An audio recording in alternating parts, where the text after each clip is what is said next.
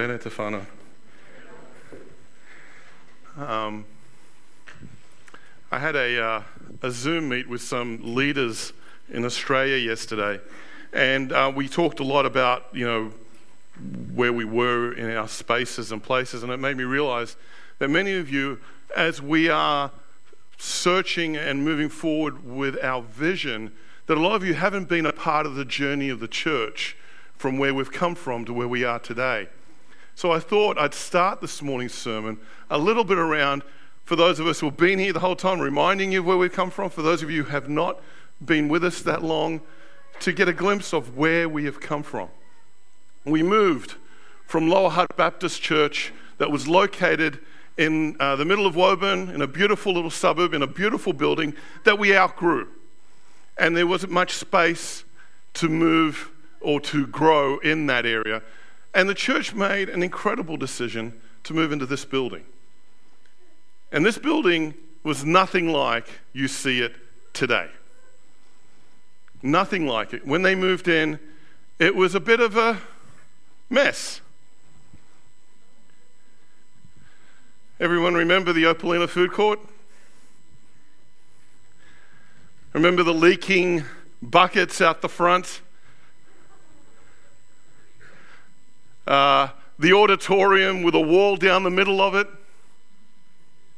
The flickering right lights that, if you came here at night, was quite freaky. It looked like a horror movie scene. And you couldn't hang out downstairs because, remember the echo? The echo, whenever we kind of hung out downstairs, it echoed because it was all tiled. We had sale signs from, you know, people who were selling stuff. It was it was pretty interesting space. For, we moved here in two thousand eight. In two thousand sixteen, we pretty much looked like this. We had just embarked on a major change to the frontage. It was our first real major work on the building. The hole at the front, I don't know if you can see from this picture, but the hole at the front was a temporary measure for five or six years. And that was us. We had this dream of becoming a hub, a space and place where community could happen. And for uh, eight years, we struggled with trying to make that happen. We tried some things. I'm going to offend some people, but I can only tell you what I know. We tried a venture with a cafe. It's called The Anchorage. That ended in a lot of acrimony. People angry at each other. It was supposed to be a joint venture with other churches. It didn't end very well. There was a lot going on. But God was gracious. We were growing. And so from two thousand sixteen, things began to change. The frontage was changed. It was fascinating going through that process because I arrived in the middle of it, literally what it was looking like there on the left. And our ops team didn't want any notices or signs at the front telling us we were a church. They said, oh, that will, that will discourage vendors or, or retailers to come in and rent the place. I said, what are we, a covert church then? Do, do we hide and pretend we're not what we are? It's interesting, the two that really fought not to have our name out the front are not in our church anymore. They would have dictated how we would have looked. The inside changed as well. The auditorium that we're in today. It only took asking one person, Grant Malloy, and asking him, what can we do? The guy's a genius. In the space of less than a month, he came up with a plan that we were holding on to for years. Could have resolved it if we just tapped his shoulder. And we got the auditorium. These carpet tiles, free. We didn't pay for one of these carpet tiles. Thanks to Grant and Johnny Groves and a few others, we went dumpster diving. Everyone's like, oh really, Rob? We had them all laid out with hair dryers and fans to dry them out because they'd gotten soaked because a fire alarm had gone off and, and the water, the uh, the fire tap things, they all spread water everywhere. They got, I can't even speak anymore. Um, it got drenched and the insurance company just ripped them out. They were brand new and threw them away. And we got them and we dried them and then we scraped all the old glue off the back.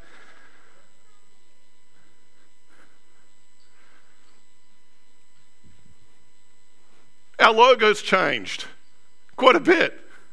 Initially, we had this very stoic uh, kind of executive look for our, our our logo, to another one that kind of had a bit more color, to one that we have embraced today that tells a story. Other things have changed. Uh, a big plan of Church Upside Down. Remember that, guys? We used to have all our ministries upstairs. A lot of what happened in this church happened up here. And we rented out everything out the front because that's where we could make money. But then people really couldn't tell that there was a church. I remember my first couple of months walking down High Street, going into a cafe down at Buzz and getting to know the people there. And, you know, he just said, oh, yeah, yeah, yeah, that church, it's, it's a small church, isn't it? You're about fifty-odd people there, right? And I'm like, no, no, try maybe five, six times that amount. And he's like, what? Where are you? Really? You're that big? And I'm like, well, there's one. In, in the Buzz Cafe, we had about four or five of our people there. And he's like, oh my goodness. I said, yeah, that's because we're at the back. No one sees us. So we came up with a vision of Church Upside Down. Reddings came in and took over the whole kind of back area. We took over the front area because if that's how a hub's going to work, people need to know that we're here, that we exist. Around two thousand nineteen, Bronnie Pod, who was our, the chair of our elders, and myself, we sat down and we had kind of started this whole process. The whole downstairs was remodeled completely. You know, in the space of four years, we as a church raised three quarters of a million dollars. It's extraordinary. In the space of six years, we've halved our mortgage almost. In two thousand sixteen, we were very close to the amount that we actually originally got that mortgage for eight years previously. In eight years, we barely touched it. In six years, we've almost halved it. It's amazing. But then in two thousand nineteen, we thought, okay, twenty twenty, what a great way to launch the next phase of who we are, twenty twenty vision. No one told, told us that COVID was coming. How many prophets are out there that keep telling us that the world's going to end, that we're going to get these major earthquakes? How did they not see that COVID was coming? Where are these prophets? I've had all these people come to me talking to me about comets and planets out in the Kuiper Belt and all these other prophecies, the Hikurangi sub the thing's going to crack and we're all going to drown. I, I, you didn't see COVID? We had this vision of activating. Now we have got our spaces into place. We need to activate. We need to use these spaces. We need to get out there. We need the community to see that we are here for them. We're here to share the love of Jesus. We're here to see his kingdom come. And then March twenty twenty, we will shut down. And everything changed. Gracious support of our church that literally got us through that period of time financially. You guys have stuck with us as we've worked through what has been a very difficult time for all of us. Over the course of the last two years, or actually since two thousand nineteen, we've been wrestling with what does church now look like? And COVID has kind of exacerbated that, hasn't it? It's changed everything. And so as the eldership of the past year and a half, you know, we lost Bronnie last year. We lost Steve. Impacted us incredibly. And so the eldership have come together, and how do we, what do we look, how do we, we've talked about this, we've been engaging with you about this. What does Church Next look like? And some people have asked me, why are you calling it Church Next? And I said, because church before doesn't work. It's not working. People have changed. Things have changed. We are far more polarized as a nation, as a community. We've got a lot more anxiousness, anxiety, depression. A lot of us are just tired. How do we as a church speak into that? How do we engage in that?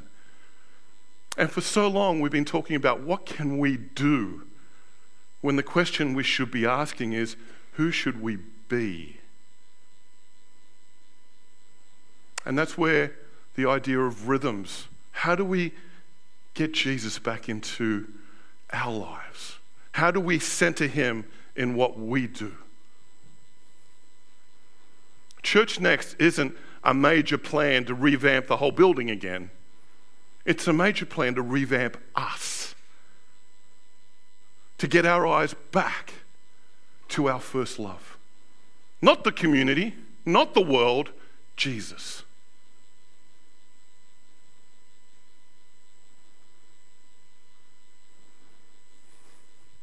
So the question I want to ask you this morning is this: do you know Jesus?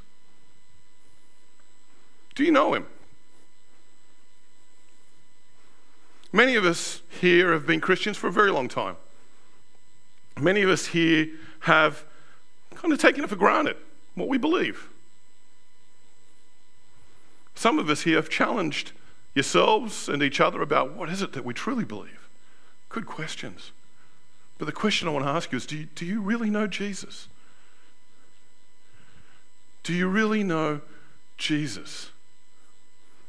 In Psalm twenty-three, we all hear this, we've heard this not just in churches, we hear it in movies. You know, even though I, I walk through the valley of the shadow of death, I will fear no evil, for you are with me. But who knows what the next verses are? Say it out. Yep. It's the role of a shepherd, isn't it? We always think that the, the staff is for the sheep and the rod is for the wolves. You know, the shepherd beats off. You know, the, the shepherd used both the rod and the staff on the sheep as well.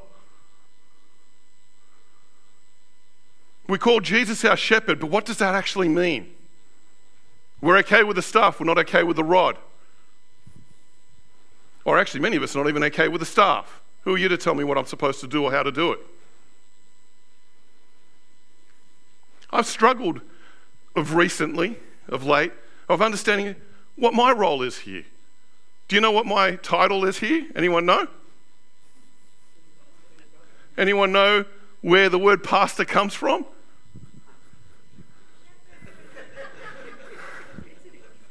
Yeah, Italy, yeah, pastor, yeah, you're funny. Where's the rod? Come on. Pastor is a Latin word for shepherd. Now, do you really want me to be your shepherd? Yes. So long as I don't use a rod or a staff, what's my purpose? But let's go deeper than that. What's Jesus' purpose in your life? Let's put Rob aside. Where, where, where does Jesus fit in for you? Is he truly your shepherd? Because from day one that he arrived on this planet, he arrived in a way that none of us expected. And even to this day, we tried to make it really cool looking. The manger scene and the, the kid with the little halo, looks like a space helmet thing around his head. The serene environment. Those of you, well, ladies who have given birth, there's nothing serene about giving birth, right? You look at Mary in those pictures, you think, man, that woman got pretty cool very quickly. And there's, you know, Joseph with his staff just hanging there. They were born, Jesus was born in the equivalent today of our garage. While the family hung out in the house, rejecting them. And in the garage, the pets are all hanging out. The little box of the kitty doesn't smell too good. While the family is feasting in the house, Mary and Joseph are in the garage. And the only people they chose to share the birth of Jesus was with shepherds. Contrast Jesus' birth to his cousin, John the Baptist. When John the Baptist was born, it was proclaimed as a miracle. Elizabeth, who wasn't able to give birth, gave birth. The whole of Israel questioned, who is this man going to be? The miracle of John the Baptist's birth, Jesus' birth, off to the side somewhere in some lowly garage in some little town. And the shepherds, let's think about the shepherds for a moment. We have this glorified view today of shepherds. In the first century, the shepherds had a very bad reputation. You know how bad their reputation was? They weren't permitted beyond the outer courts of the temple. They could only go as far as the outer courts of the temple. You know who else was not permitted to go beyond the outer courts of the temple? Women and Gentiles. That's the place of the shepherd in Jewish society in the first century. Jesus chose to celebrate his birth with them. And not only that, to be recognized as one of them. Who is this Jesus? Do you know him? Do you know Jesus? You know, up until the nineteen nineties, Bible colleges wouldn't allow uh, students to have facial hair. You had to be clean shaved. And I remember when I went to Bible college, I had a goatee.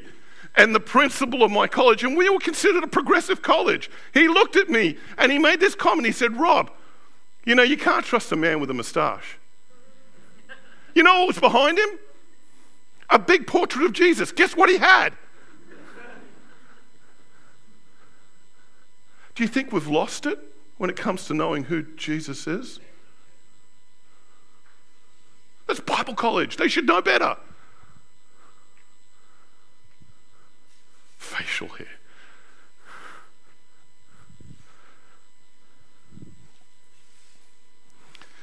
You know, we know Jesus as well as we know the Bible. And as well as we know the Bible, we're very selective about what we really want to know. We pick and choose out of the Bible what we like to hold on to and discard the rest. The Sabbath is a great example of this. The Bible gives so much about what the Sabbath means. You know, it began on a Friday night and ended on a Saturday night. But for some unbiblical reason, we changed it to Sunday.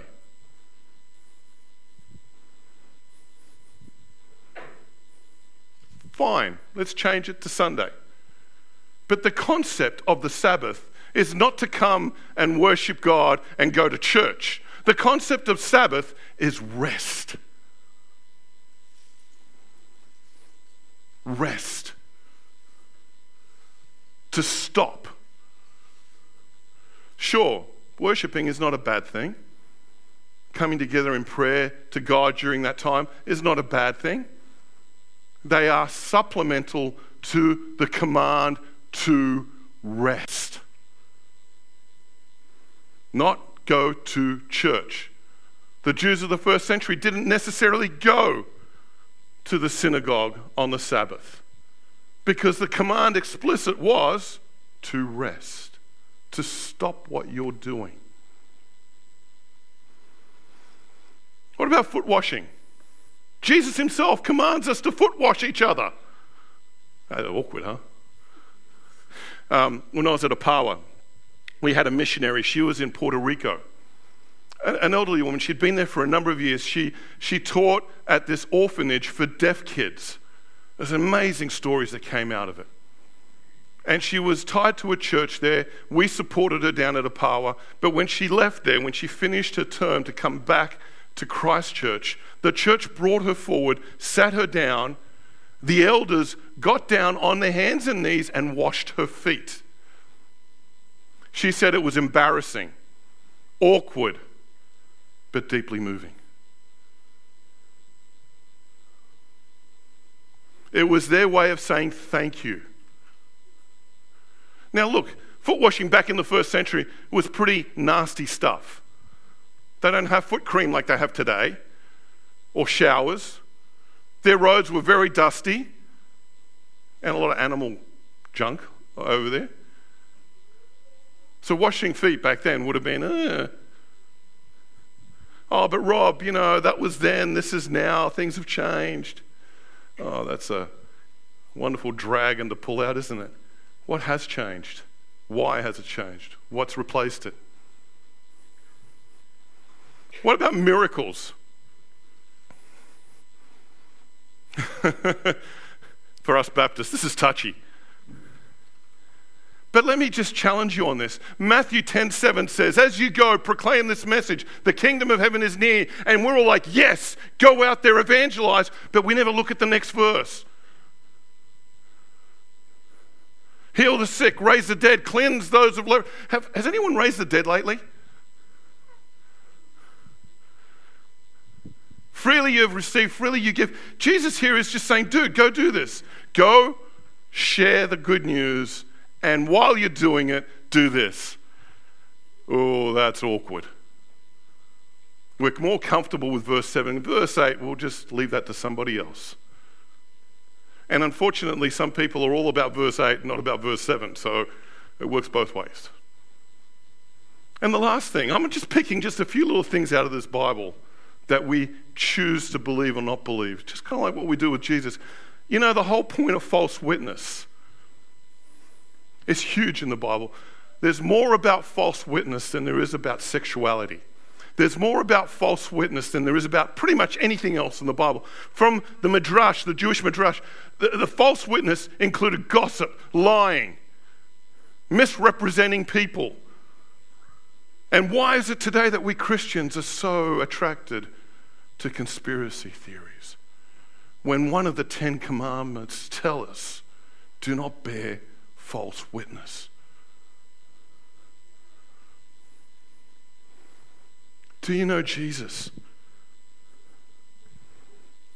Do you know Jesus?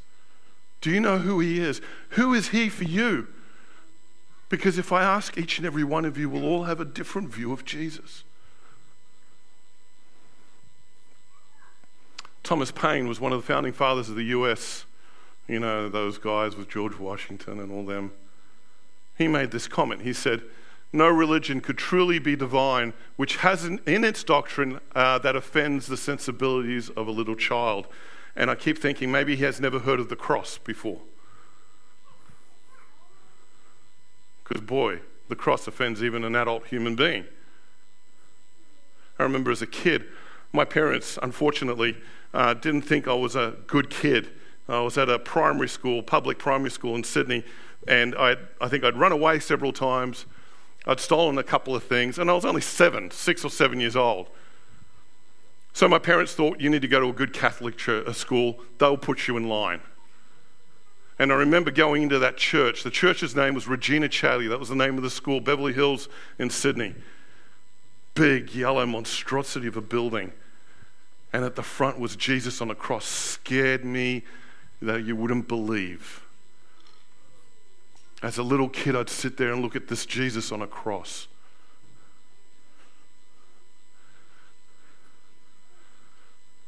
Do we truly know Jesus? You know, his reputation was incredible in, when he first came on, huh? Absolutely incredible. They called him a, tr- a troublemaker. They called him a drunkard, a rule breaker, a glutton. He owned nothing. He hung out with prostitutes and, and tax collectors. The, the, the religious people of the day didn't like him. In fact, they worked to get rid of him because he was just turning things upside down. Today, he's even more popular than ever. You know that, right? He's been on The Simpsons, he's been on Family Guy, he's been in T Vs and movies, he's been in all sorts of things, twenty-two times on the front cover of Time magazine. He's been even on the front cover of Popular Mechanic. I guess he was a carpenter, right? I don't know. He's the most requested tattoo. People have t-shirts with him. I saw a t-shirt with Ben Affleck. It said, "Jesus is my homeboy." He's the most common curse. If you miss a golf putt, you know what you yell out? You don't yell out, "Oh, Mahatma Gandhi." If, if his name is the first one that comes out.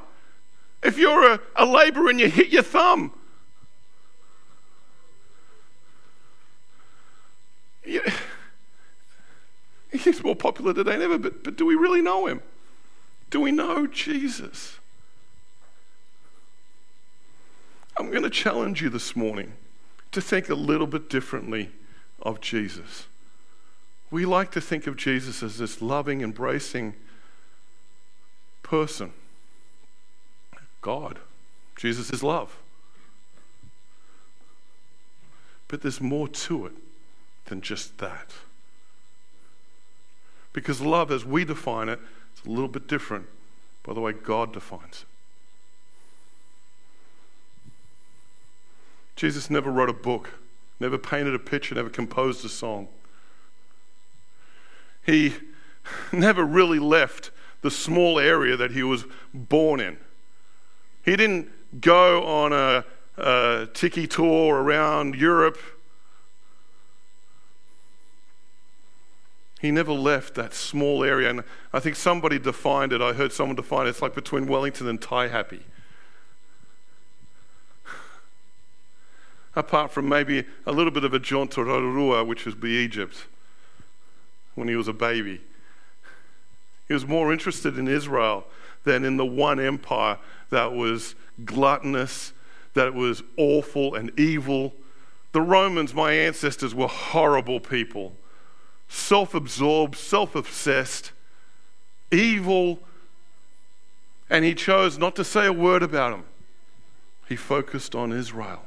He was more worried about the petty, uh, you know, uh, guys at the table trying to profit off other Israelites than he was about the empire of Rome. He taught obedience, but he was known as a lawbreaker. He was the embodiment of love, but he rebuked harshly. Poor old Peter copped it a couple of times. And he held, and this is something that I don't think we tend to understand, but he held uncompromising views. He held very strong, uncompromising views. Do you know Jesus? I'm going to give you three very simple small things just to chew on, to challenge you this week in maybe rethinking a little bit about more of who this Jesus is. First of all, he is the invisible. This is something that we need to actually grasp. Jesus is the image of God. The uh, interesting word here in Colossians one fifteen, it says uh, Jesus is the image. Image in Greek, the Greek word is icon. Jesus is the icon of God. What you see in Jesus reflects the Father. He is the icon of God. I think we tend to lose grasp of that sometimes, and we separate God. And sure, we, we've got this whole Trinity thing that's very hard to explain, don't get me wrong. But Jesus is literally the image of the Father. He is the icon of the invisible God. So that's the first thing we need to grasp. While we don't like to, we like to separate them into their roles, which is absolutely right. The Spirit is the one that convicts us. Jesus is all about love. God the Father is all about judging. But they are an image of each other. There's also another thing about Jesus, the narrow. He says this, Enter through the narrow gates, for wide is the gate and broad is the road that leads to destruction. Many enter through it, but small is the gate and narrow the road that leads to life, and only a few find it. Jesus is really all about the narrow. We Christians like to have the broad avenue of acceptance and allowing, you know, let's just let things happen. Let's just work this out. We can get there. And Jesus is like, uh-uh. Many will like to go down that road, but it's all about the narrow one. You remember that uncompromising views? It's a narrow road. And he, he goes even further. No one, no one can know the Father without Jesus. When people tell me there are all these ways of getting to God, I, I, you know, I read this and I think, well, that's not what Jesus says. It's only through him. Now, if we want to argue in this life or the next, I have no idea. All I know is it's only Jesus. Uncompromising.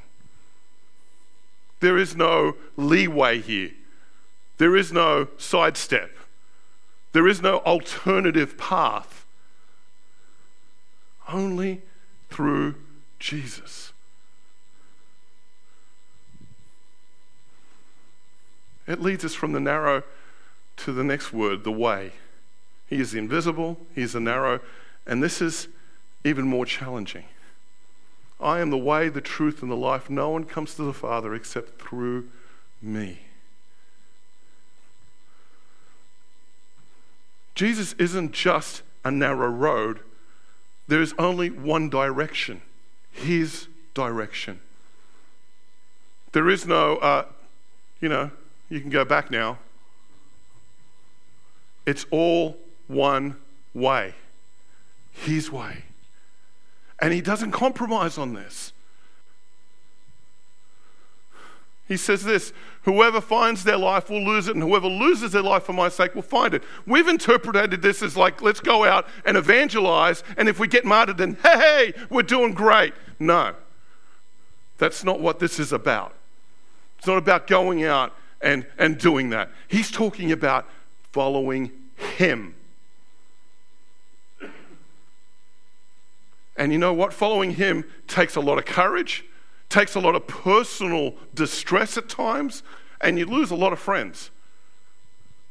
Believe me, try being a pastor. Not, not pastor, pastor.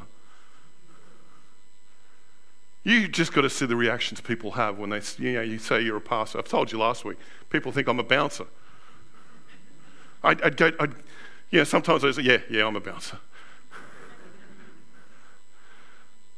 People, you know, they find out you're a pastor, it shuts down the conversations. You're on a plane, the person that sits next to you, I had several times, oh, so what do you do for a living?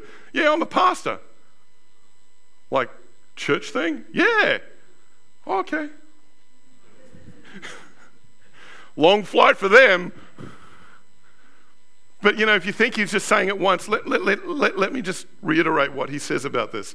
For whoever wants to save their life will lose it, but whoever loses their life for me will find it. He's not talking about mission trips. He's not talking about going out and proselytizing and sharing the word of God. He's talking about you giving your life up for him, full stop. And if you didn't get it from those two verses, let me give you a third verse. And everyone who has left houses or brothers or sisters or father or mother or wife or children or even fields for my sake will receive a hundred times as much and will inherit eternal life. Now, if those three don't work, let me give you a fourth one. In the same way, those who do not give up everything, you cannot be my disciples.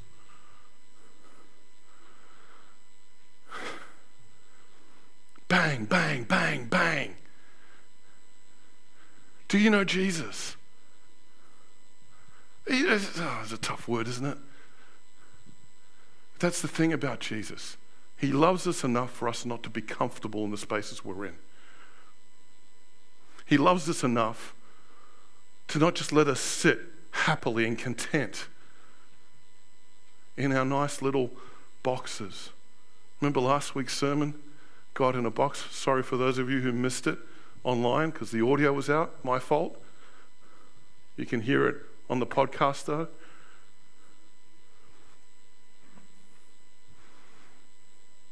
You can't put Jesus in a box. He wants you to break out of that. And he wants your all. Every single last bit of you. You know, on hearing it, many of his disciples said, "This is a hard teaching. Who can accept it?" When when Jesus was teaching, dude, this is what it takes to follow me. Ah, oh, you know what they did? From this time on, many of his disciples turned their back and no longer followed him. He was so heartbroken. He turned to his disciples, his own small group, and he said, "You guys want to leave me too?" He didn't run after them and try to make it easier for him. He didn't go back and, and sugarcoat things. He challenged him. And he said, "This is it. The bread I give you is a hard eat. It requires everything."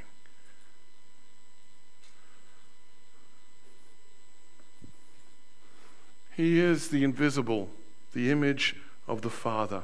He is the narrow. He wants us to walk a very narrow path. And he is the way. There is no compromise. He is it. And for all those who have gone before us, they're not reminded. You, you might have built the best house, you might have got the great job, you might have the best education, but at the end of the day, we all end up in the same ground. The great leveler of life. Kings and queens end up in the same earth as the poor and neglected. Jesus is everything. He's bigger than COVID. He's bigger than our politics. And he wants everything of you. Anyone who belongs to Christ has become a new person. The old life is gone. The new life has begun. And I'm going to challenge you this morning. How many of you are still holding on to that old life? Many of you have grown and been raised in churches. You've done what your parents have done. You've gone to youth group. You've stayed here for years, but you have not gotten to know who this Jesus really is. Today, I want to challenge you.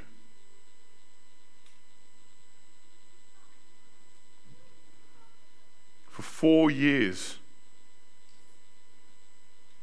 I've broken as much as I could to make this building right.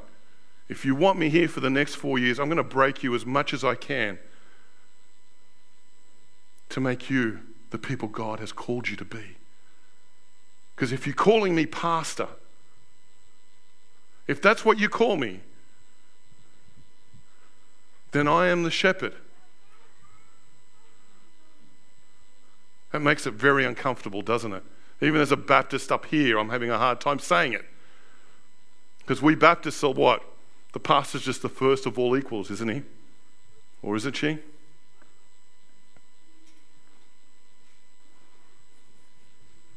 It's challenging. It is challenging.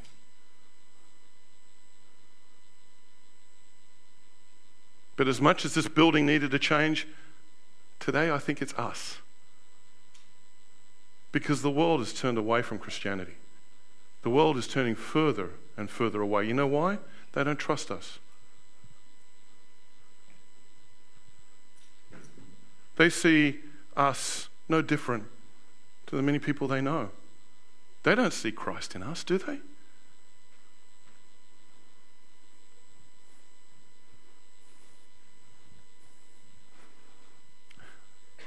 The challenge, and this is not Rob, because I'm not going to do this.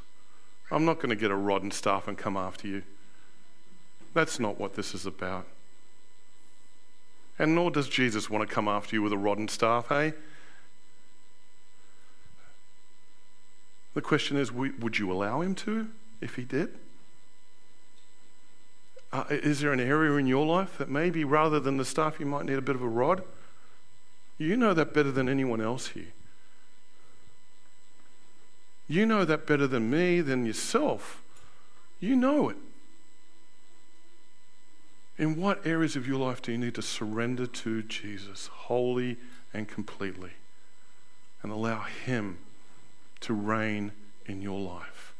Not the Jesus that you might have been told. You need to go back to those Gospels and read them all over again.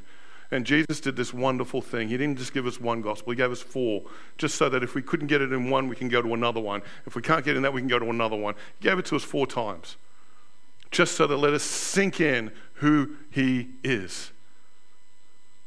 Go back. Read up on him. Don't just listen to what I'm saying up front here or what other people have told you about who this Jesus is. I want to challenge you this morning. Amen?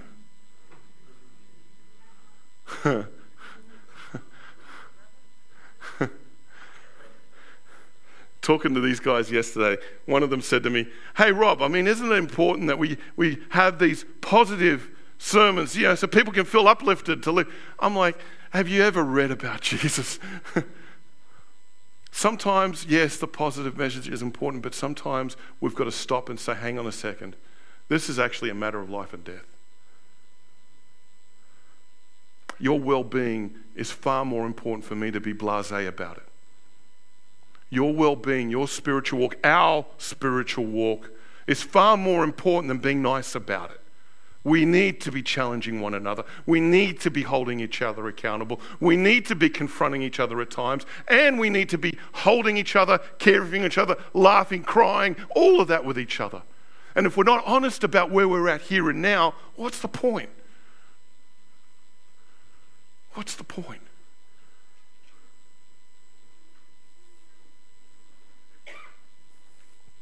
I asked the music team to come. I've got to stop because I could go on forever. I asked the music team to come up.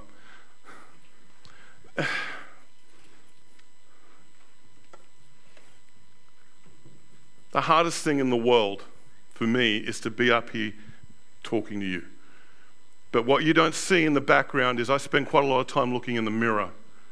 And my biggest question has always been, who the heck do you think you are, Rob, to say these things?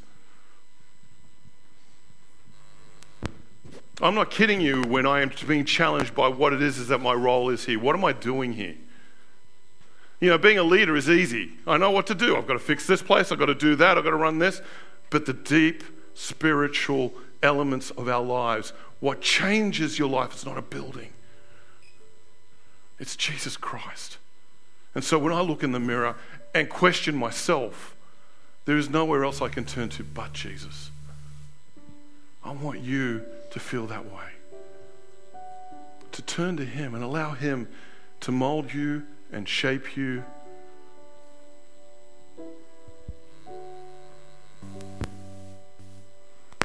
After the service, just in the corner here, if you just want some prayer, our teams will be down here to pray over you. You don't have to come up for prayer. You can turn to the person next to you and ask them to pray over you. You could just sit quietly. You, you don't need the blessing of others, though it is helpful to know that there is someone with you. Father God, thank you for your Son, Jesus, the image of who you are, our Father. Our identity is in you, Jesus. It has to be wholly and solely in you. Challenge us, I pray, as your community, as your children, as your people, to be the icon of Jesus to our community and to each other. Whether that be with a staff or a rod, whether it's in the valley or on the mountaintop. Challenge us, Lord. Holy Spirit, convict our hearts. Allow us to look within. Open our eyes and see what your love truly means. I ask this in your name, Jesus.